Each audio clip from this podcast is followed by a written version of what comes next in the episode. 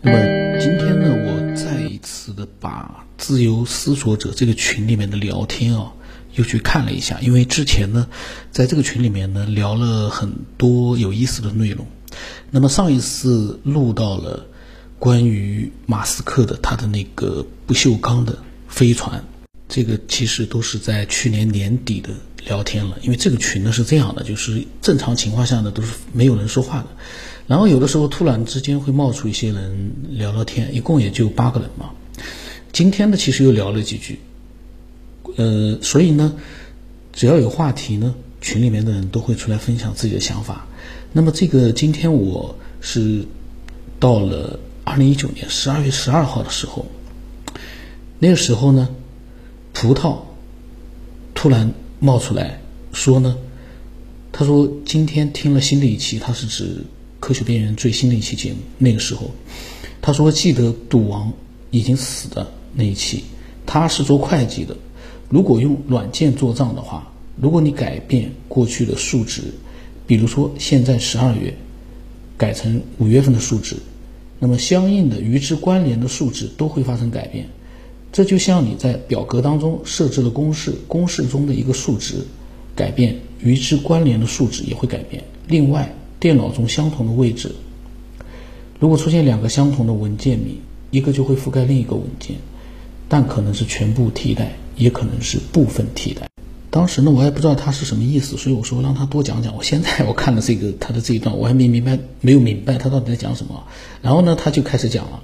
他说，扁鹊之所以会从中学生的书本里面删除，就是因为发现时间对不上。如果按照记载他的事迹。按照时间一算，他应该是活三百岁，而且可能有些地方会有冲突。但是过去记载历史的，可能可不像现在的人想怎么写就怎么写，有些历史可能被篡改，但那可能与政治有关。可是扁鹊这个就很奇怪了，它既不与政治有关，而且是出现在有文字记载之后的历史人物，而且有明确的编年史。我还是没弄懂。嗯，那个葡萄到底想说什么？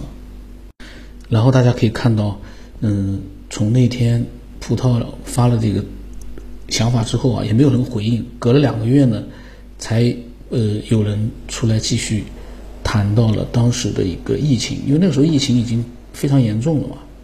那个就是无关的东西呢，我跟思索或者跟科学无关的，我就不去管它了。嗯，葡萄说啊。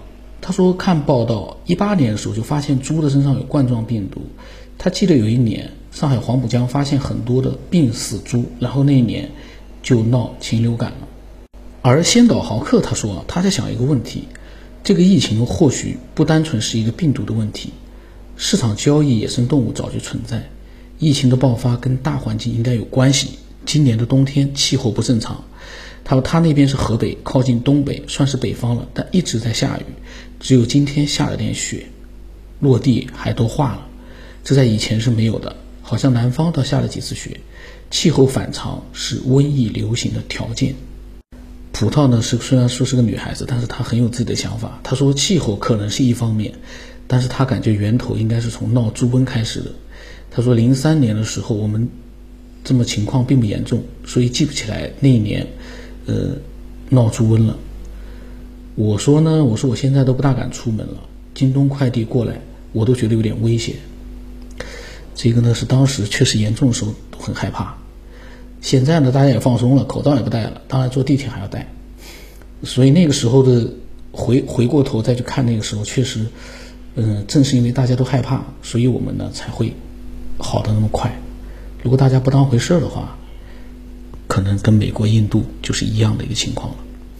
那么，辛德豪克说的他说没那么严重吧？他说零三年非典时候他正好在北京，开始不知道怎么回事儿，就看着边上的人都戴上口罩了，他也没戴，也不知道害怕，也没传上。心态很重要，这个跟心态就没关系了，我就不认同了。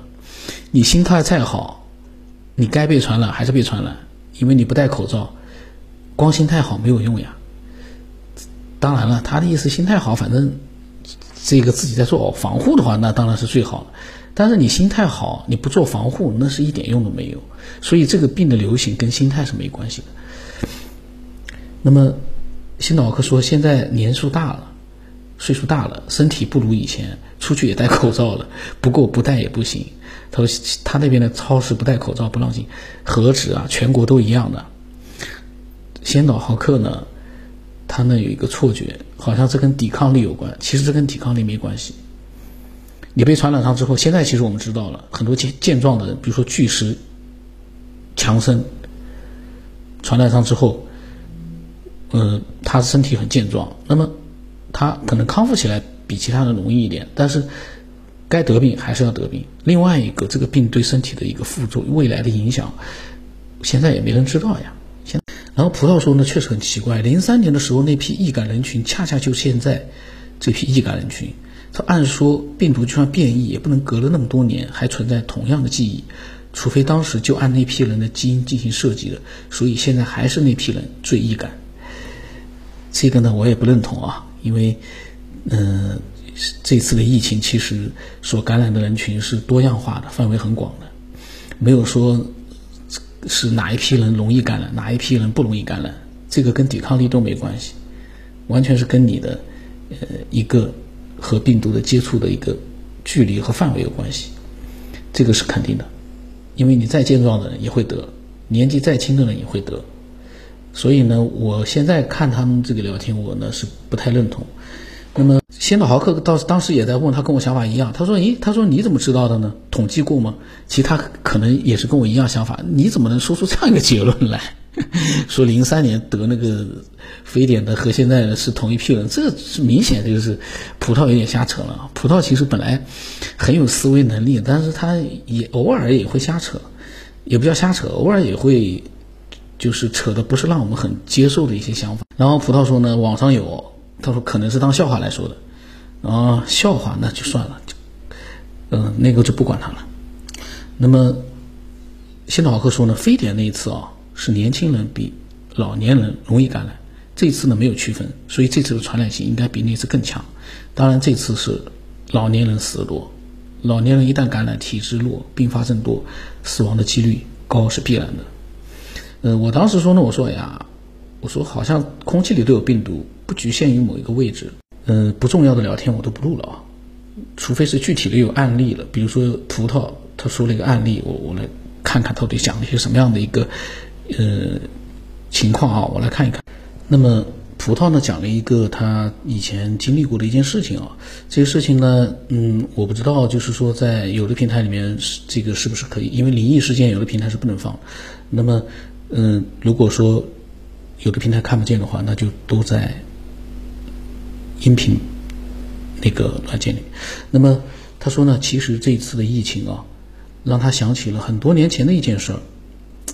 大概是九八年、九九年的时候，时间太久了，他说记不太清楚了。他说呢，那个时候在厂里面上班，厂里面当时呢有一个同事，大概三十岁左右，突然之间生病了，当时是低烧，烧了半个月左右，然后去医院呢，并没有查出来病因，可是病情却越来越重。有这个查不出病因的一个低烧是很奇怪的。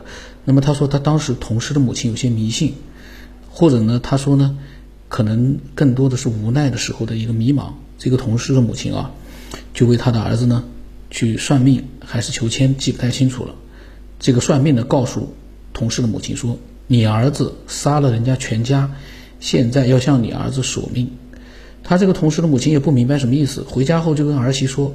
这个时候说，他同事的老婆就想起一件事儿，说因为九十年代的时候呢，住房条件不是太好。他的同事呢住的是厂里的小平房，卫生条件不好，晚上总是有东西跑来跑去。他同事晚上睡不好，以为是家里面有老鼠，后来不知道怎么都抓住了，但是不是老鼠是黄鼠狼。其实当时呢，嗯，当地人是比较忌讳这个的，一般不会去碰这些东西。但是他同事当过兵，脾气比也不太好，就把那一窝黄鼠狼全部杀掉了，还把皮剥了钉在墙上。哟，这个同事有点够狠啊！就一般的人的话，可能不会这么做。然后呢，这个是他另一个另一个和同事住在一起的同事说的。他当时听了挺有点不以为然，觉得就是胡说八道。后来这个同事没过多久就去世了，但是一直没有查出来病因。当时呢，他们当地的大医院的专家进行了会诊，好像还请了北京的血液病的专家，但是并没有知道病因。很奇怪啊。一般查不出病因，很少见的。他说这个同事去世之后，遗体被运走了。其实现在想想呢，嗯，有一些迷信的东西是有科学道理的，比如说黄大仙这样的东西本身是带有病毒的。这个黄鼠狼带有病毒，我相信会有，但是会不会传染给人呢？另外一个这个问题是，他得病的那个时候，已经离他捉黄鼠狼已经隔了很久了。那这个时候呢，先导豪克跟我的想法是一样的，他问啊。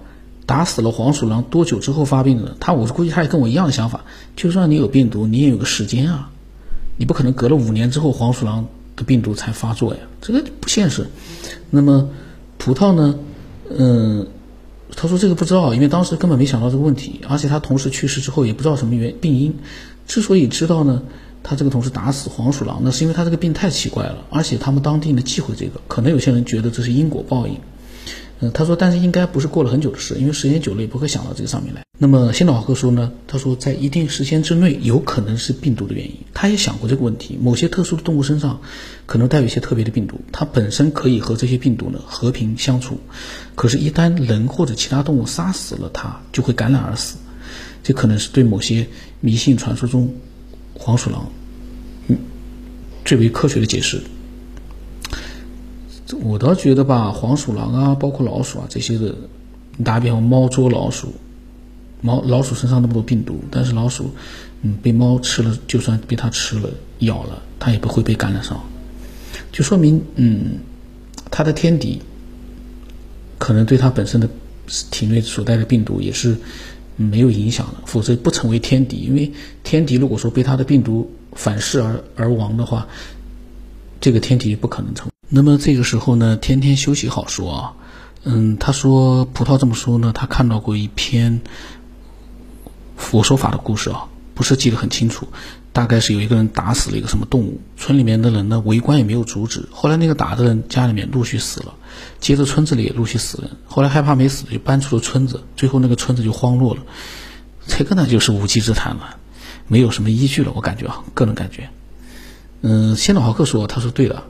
嗯，农村呢这种黄鼠狼的传说很多，但是像葡萄这样亲见亲闻比较确实的倒不是很多。然后呢，天天就小说最后说给了个解释，说呢没有把那个动物掩埋，产生的细菌扩散引发了污染。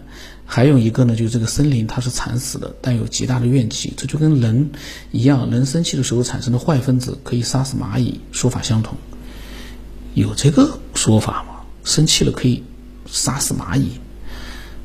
然后葡萄说呢，其实应该是有的，只是过去科学知道知识知道人不多，就算知道现象也不知道原因，所以记了一句话：面对瘟疫，我们可以依靠的是我们的知识和经验。那么那次聊天呢，还蛮多的，嗯，虽然说内容呢，并不是说和非常就是很明显的有带有科学的痕迹啊，但是，呃，里面有一些很多人对当时的一些情况的一些思索，还有一些呃经历的一些分享。呃，对我来来说啊，我觉得呢是可以听听。然后可能里面所谈到的一些内容，对有些人来说呢，会产生一些自己的思索，所以这个就可以了。因为我这个节目啊，呃，不是说专门去讲纯科学的，我不从来不讲纯科学。我所讲的是我们每个人自己的知识和经验和经历带来的一些思索。这个呢是。我一直觉得，对我们个每个人来说，才是最真实、最有价值的。科学有科学家去研究，我们其实，嗯，只要去学就可以了。